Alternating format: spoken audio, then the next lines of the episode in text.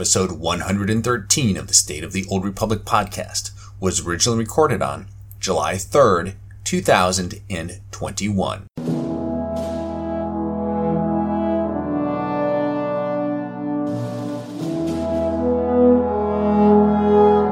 It's the State of the Old Republic podcast.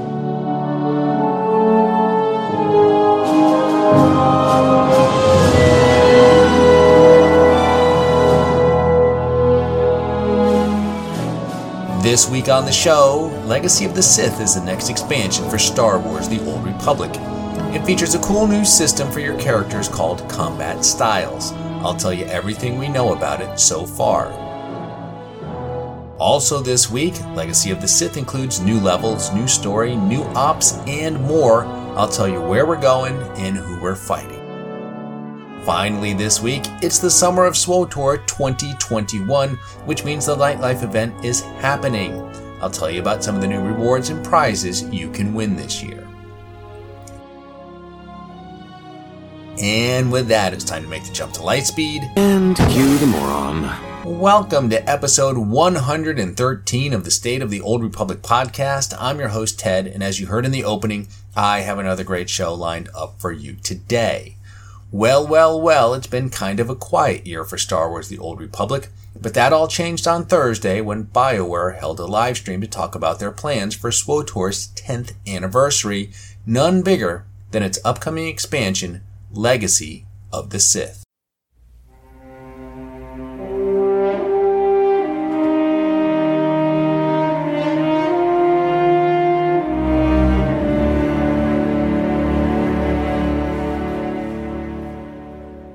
Legacy of the Sith, aka LOTS for short, is the next expansion for Star Wars The Old Republic. Like past expansions, it will have an increase in the level cap to 80, there will be more story, a new daily area on Manaan, a new flashpoint on the planet Ilum, a new five boss operation, and a major change to characters in combat called Combat Styles. I'll talk about the story, the flashpoint, and all that other stuff, but I wanted to start with combat styles as it is clearly the defining feature for Legacy of the Sith.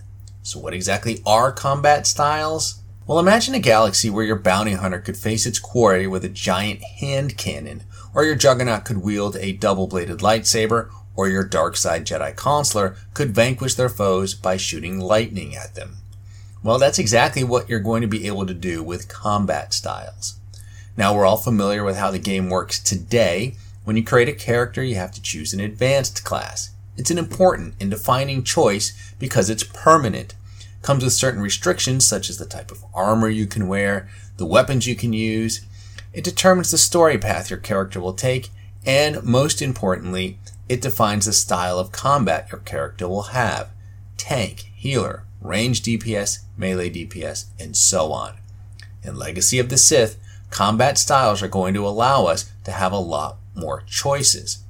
Here's what Charles Boyd had to say about this system during their live stream. Combat styles is going to open up those options substantially. What that means now, your, your trooper could be a sniper, your trooper could be a gunslinger. You can finally be Captain Rex. You can finally be uh, Crosshair from Bad Batch. Um, you can still use a rifle or a command, uh, cannon if you want. Uh, basically, any advanced class that's on the tech side currently will be a combat style available to you as a trooper uh, in 7.0. Same with uh, on the force side, same with everyone on each side. They are definitely divided by force and tech, no, no crossing over that way. But yeah, so at, at its heart, what is this doing? It's separating your class story choice from your gameplay. So to some degree. So now you want to be a trooper, but you want to use two pistols. Now you'll be able to do that. The way you play a two pistol trooper, you know, depending on if you pick gunslinger or uh, or merc, right? Um, it'll still play the way those advanced classes roughly do today. Obviously, this is an expansion. We're going to be adding a lot of new gameplay elements, chain tweaking abilities, doing a lot of stuff in that world as well. Um, but really, that's the probably the simplest way to understand it is expanding which advanced classes or now combat styles are available to which storylines. Uh, force classes will have a dark light requirement. So you know you can't make a level one Jedi Knight and immediately be shooting Force Lightning. That wouldn't really make sense. Um, but you can be a Jedi Knight that shoots Force Lightning. Eventually. Eventually. dark side choices through the story. Yep.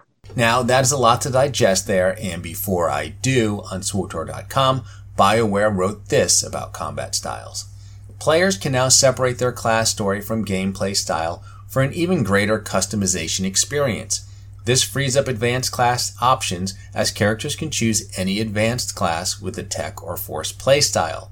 Play as a trooper wielding a sniper rifle, or a Sith Inquisitor with a lightsaber in each hand, or even secretly use dark side powers while posing as a member of the Jedi Order.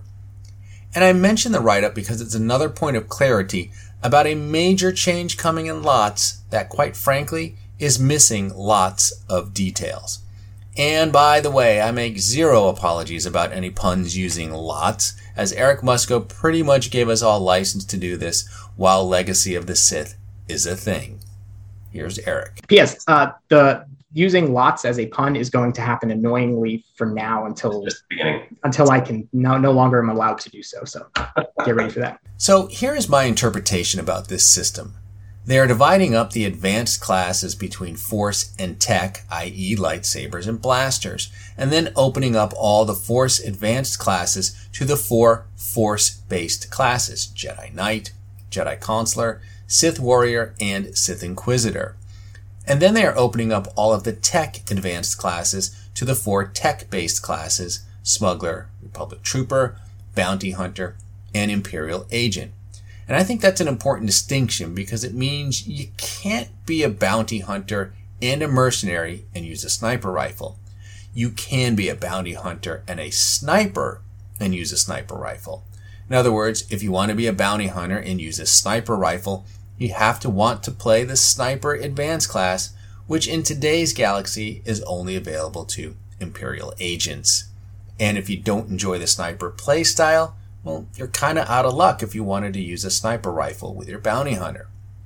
Now, Charles mentioned separating the class story from the combat playstyles, but here's the thing. Many of the combat abilities and animations are geared towards the various classes. Just look at Arsenal Mercenaries, Death from Above, Heatseeker missiles, Rail Shot, Tracer missiles. All of these are abilities based on having Mandalorian like armor. In fact, the only abilities that utilize the blasters are blazing bolts and sweeping blasters.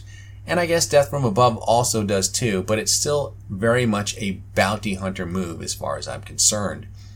I'm really hoping that they give base class flavor to all of these combat styles. Otherwise, there's no difference to this than there is to, say, rolling a sniper and then dressing them up in Shae Vizsla's armor, which we can do today. Given the dark side requirements for Jedi to use Force Lightning, it gives me hope that they're putting some serious work into this and not just opening up the advanced classes and labeling them combat styles. Now, with this change comes the ever present issue of class balance. With more combat, tanking, and healing options available to a single character, having proper class balance is vital. If you're a tech class and like to play range DPS and prefer Arsenal or Innovative Ordnance, but it turns out that Virulent Sniper does the top DPS, well, guess what? You may be asked to switch to that if you do high end operations or ranked PvP. Depending on how easy it is to switch between combat styles, and it sounds like it will be pretty easy, we may see groups adjust their composition for individual encounters. And more players may need to learn how to tank or heal since those options will be more readily available. No rolling a sniper or marauder and locking yourself into a pure DPS role. Of course, to play these combat styles, we'll need gear and presumably different sets of gear. No word on what's happening with set bonuses, amplifiers, and tacticals, but I assume they're sticking around and we'll just get all new ones for Legacy of the Sith. If you play a lot of alts, I think, and I think most people do, then you're used to gearing up multiple characters and farming those sets and so on. We're not necessarily used to doing it on a single character, though. I think this is a very cool system, but I'm also watchful to see if there are pockets in the community where this flexibility becomes a bit of a burden. Now, I just said I'm pretty certain we'll need multiple sets of gear to play these different combat styles, and to help with this, BioWare is adding a loadout system where we'll be able to save our gear, discipline points, abilities on the action bar, and more to allow us to switch between combat styles with just a touch of a button. There is lots to be learned here, such as is there a limit to how many combat styles we can choose per character, and if there's a cost to switch. I doubt it. We should learn a lot more this coming week, as on July 5th, changes to the Jedi Guardian will go up on the public test server, aka PTS, and we'll get our first hands on look at combat styles and changes coming to Jedi Guardians. Now, one thing that won't be going up on the PTS is the new story. In Legacy of the Sith, the story will take us to two key locations. The first is the water world of Manaan. Of course, we know Manaan from KOTOR and the Prelude to Shadow of Revan, as well as what I consider to be my second favorite stronghold behind Yavin 4. So we're going back to this familiar world and we're going to do what we do best, and that's pretty much destroy it. Here's what Charles Boyd said about our return to Manaan during the live stream. We're going to Manaan in a state of war. It's it's it's been you know ravaged and just, there's lots of destruction, lots of fighting. Uh, totally different from the very serene place that we're used to. Sith Empire is invaded. They're looking to seize Kolto, which we all know is the most vital medical resource in the galaxy. Uh, so Republic and Imperial, separate storylines, going to be battling for control of the planet, control of the Kolto, uh, and of course dealing with some internal issues as well uh, to their factions that we've been kind of hinting at along the way. Surface structures, obviously, underwater facilities. It's not Manaan without going underwater a little bit. And even the ocean floor, you're not going to be swimming around. We're not adding swimming. Don't take that as a feature. but right. Right. you know, you went you went underwater in uh, in Knights of the Republic, uh, so you know, we'll, we'll, we'll you'll, you'll learn more. You'll learn more, and then of course afterwards, uh, opening up as a uh, daily area with repeatable objectives.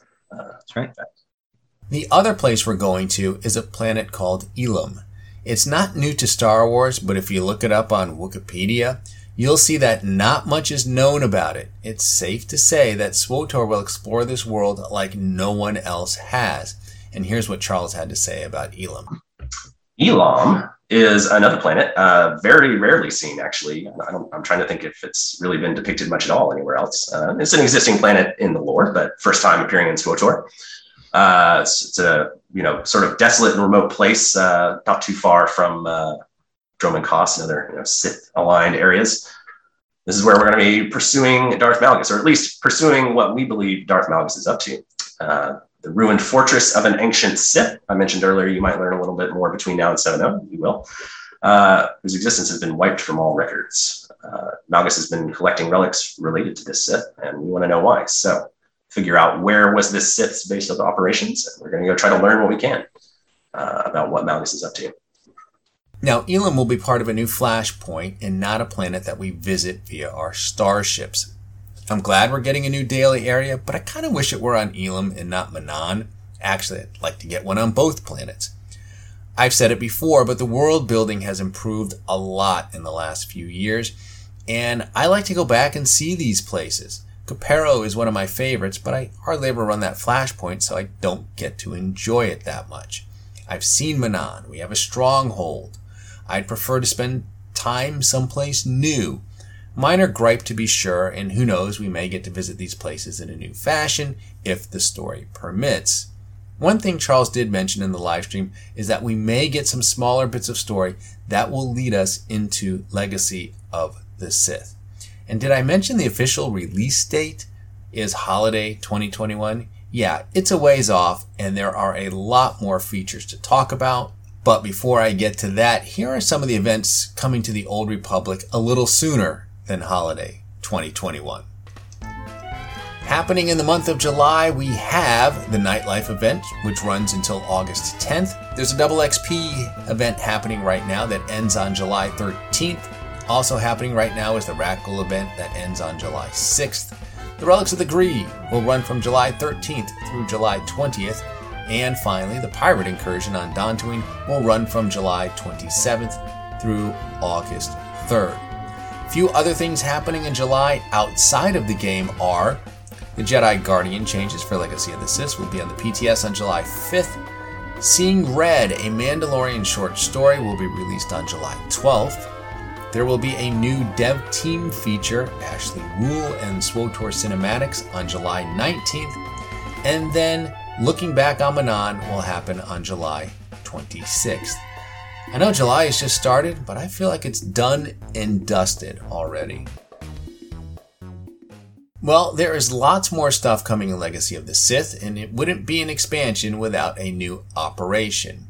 Now, if you thought you were done cleaning up the messes caused by Czerka Corporation, I've got bad news for you. The R4 Anomaly is a new five boss operation that has you tracking a dangerous Sith cult trying to get its hands on some Czerka super weapons to follow on to the Nature of Progress story. One thing that Charles mentioned in the live stream is that the R4 anomaly is going to be a bit of a is going to have, I should say, a bit of a space horror vibe to it, which I kind of like. If you haven't done the HK51 missions, you really need to do that. Part of it takes you to a derelict ship called the Theoretica, has a creepy vibe to it, and it's one of my favorite missions. If the new ops is taking direction from that, then it bodes well for a cool and creepy environment. Story and veteran modes will release with the expansion, and master mode will come later in 2022. Legacy of the Sith will also bring Galactic Seasons 2 Shadows of the Underworld that will reward players with another new companion, this time a Duros named Fen Zhale. You should also expect to see lots of improvements based on feedback from Season 1. As you know, Star Wars The Old Republic is a 10 year old game, but as Eric Musco said in the live stream, they don't want it to look like a 10 year old game. So expect to see major improvements to the game's UI. There will be improvements to all of the major windows on release. Think character sheet here. Character creation will also get an update. And then as Leg- Legacy of the Sith progresses, we'll see continued improvements throughout 2022. And looking ahead to 2022 and the 10 year celebration, BioWare will release more story, the Master Mode op, which I mentioned. There, there will be a PvP revamp, no idea what that means. Galactic Season 3, a new Flashpoint, new locations, tech modernization, and visual improvements. So that's all good news for Legacy of the Sith. The bad, well, holiday 2021 is several months away. But if you're a subscriber, you have access to the PTS and we'll be able to test much of this starting with Jedi Guardians next week.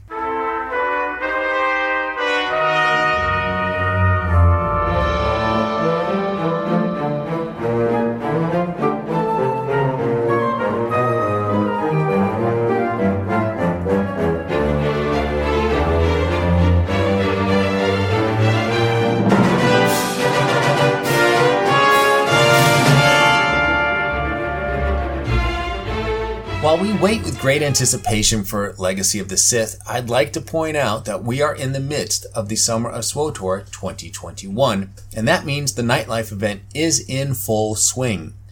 This year's event is pretty much like last year's. Play the Smuggler slot machine to win Kingpins tokens, use the Kingpins tokens to play the Kingpin slot machine, and hope you win Emperor's tokens that you can then use to play the Emperor slot machine for big prizes. This year, the Emperor slot machine rewards the C1-4W, aka Claw Mini Pet, and a new visor, the High Roller Shades, which light up with rainbow colors when you enter combat. They actually look pretty cool. In addition to the Emperor's tokens, which are rare, the Kingpin's machines also reward a Vectron mount, cartel market certificates, and golden certificates, and I think you can still get a companion from those machines as well. The golden certificates are specific to the event and can be used to purchase previous year's rewards and some new rewards for this year, which are the Kingpin's Gringna mount, the Floor Trap Blast Pad, and Floor Trap Frost Stronghold decorations. And those floor traps look like uh, what you would see when you play Huttball. So although the Emperor's tokens are a rare drop from the Kingpin's machines, you can get them from other sources, including PvP, Flashpoint, and Ops bosses. And you can also get them by running a set of missions specific to the Nightlife event. Nightlife event is going on now and will end on August 10th.